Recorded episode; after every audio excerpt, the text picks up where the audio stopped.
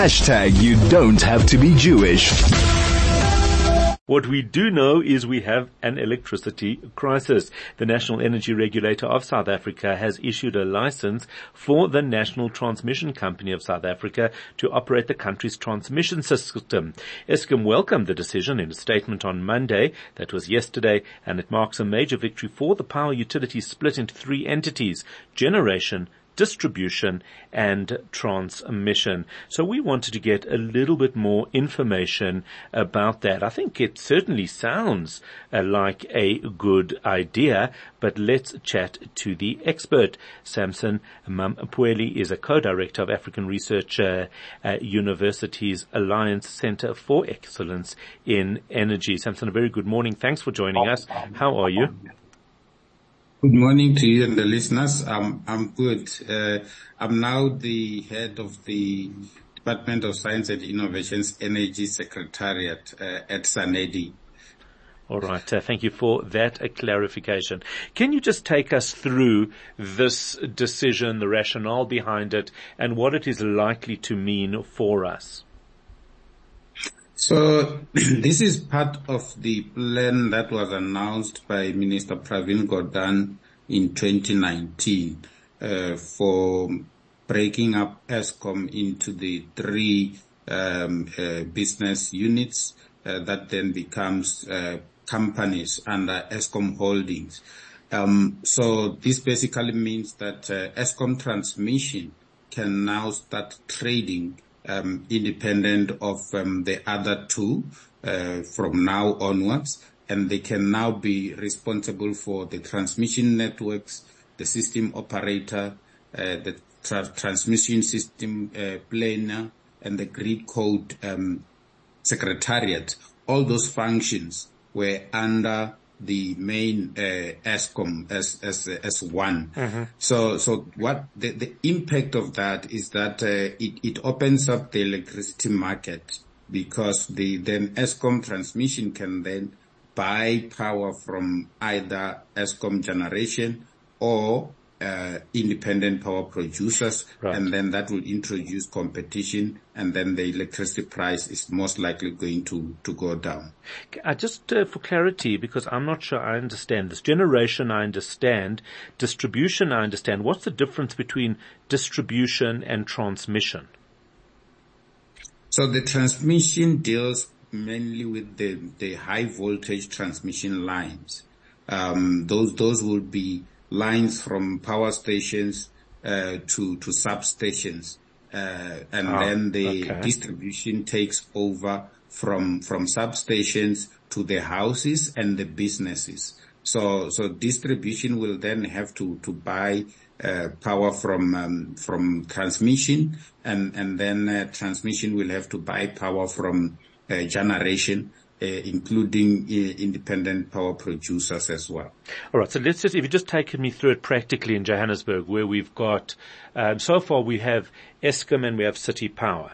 Uh, now this means City Power could effectively buy from Eskom, who's a who's a, gener- a, generation, and a private, right? Are they the distributor, um, or are they involved in transmission? So, so City Power does not have uh, transmission lines. Um, they, they, they are the distributor. Ah, so they can buy from, from Eskom trans, they can buy from, uh, Eskom, they will then have to buy from Eskom transmission and independent power producers as well. Okay, I got that. So, so is this, is this in your view a positive step to allowing the almost democratization of, of energy supply? Yes, it's a, this is a positive step. It, um, it basically brings competition to Eskom, uh, which basically means that uh, Eskom transmission will basically have to come up with, um, uh, some form of trading platform, uh, where they can say, we, we may take electricity from those that, that can give us electricity at the particular point in time. Like what happens with the, with the Southern African uh, power pool where they, they, they buy power from whoever has got the power at the cheapest cost. So if, if they get to that level, then it will be good for, for, for the country.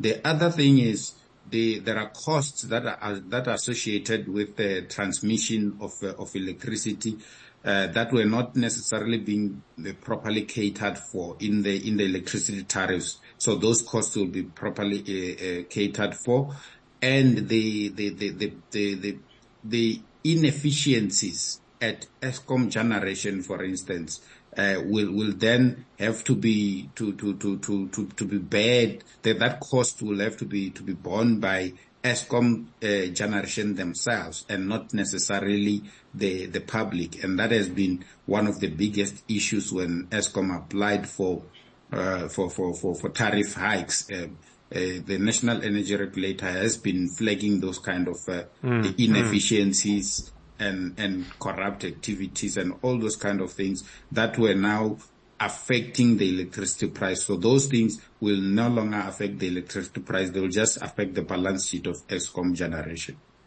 Yeah, the only thing that worries me is, you know, when you call, you know, when your geyser bursts and, or, or, something goes wrong and you call in your plumber and he says, no, it's the electrician.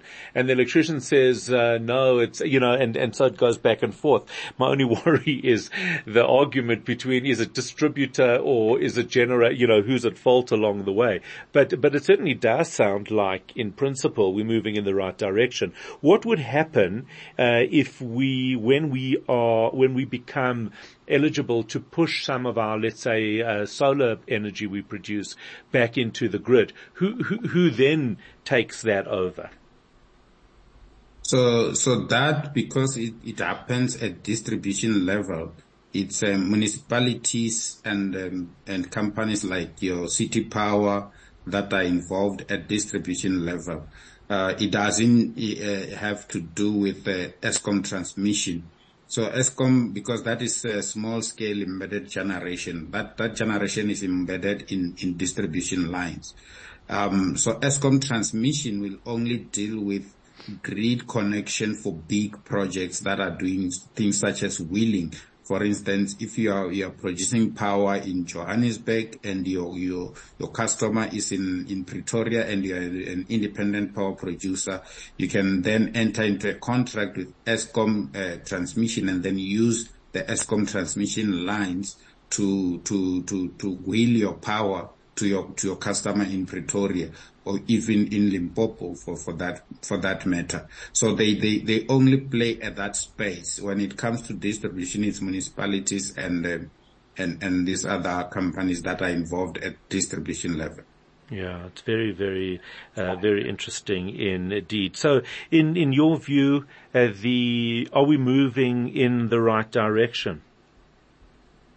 Yeah, um, if you look at the inefficiencies and, and the, difficulties in running uh, Eskom with its three uh, divisions, um, it, we one could say that we're moving towards the right direction uh, because Eskom transmission will then uh, not we won't it won't have um, the the debt that Eskom is is currently uh, you know grappling with because that debt has got to do with the mm, with Eskom mm. generation.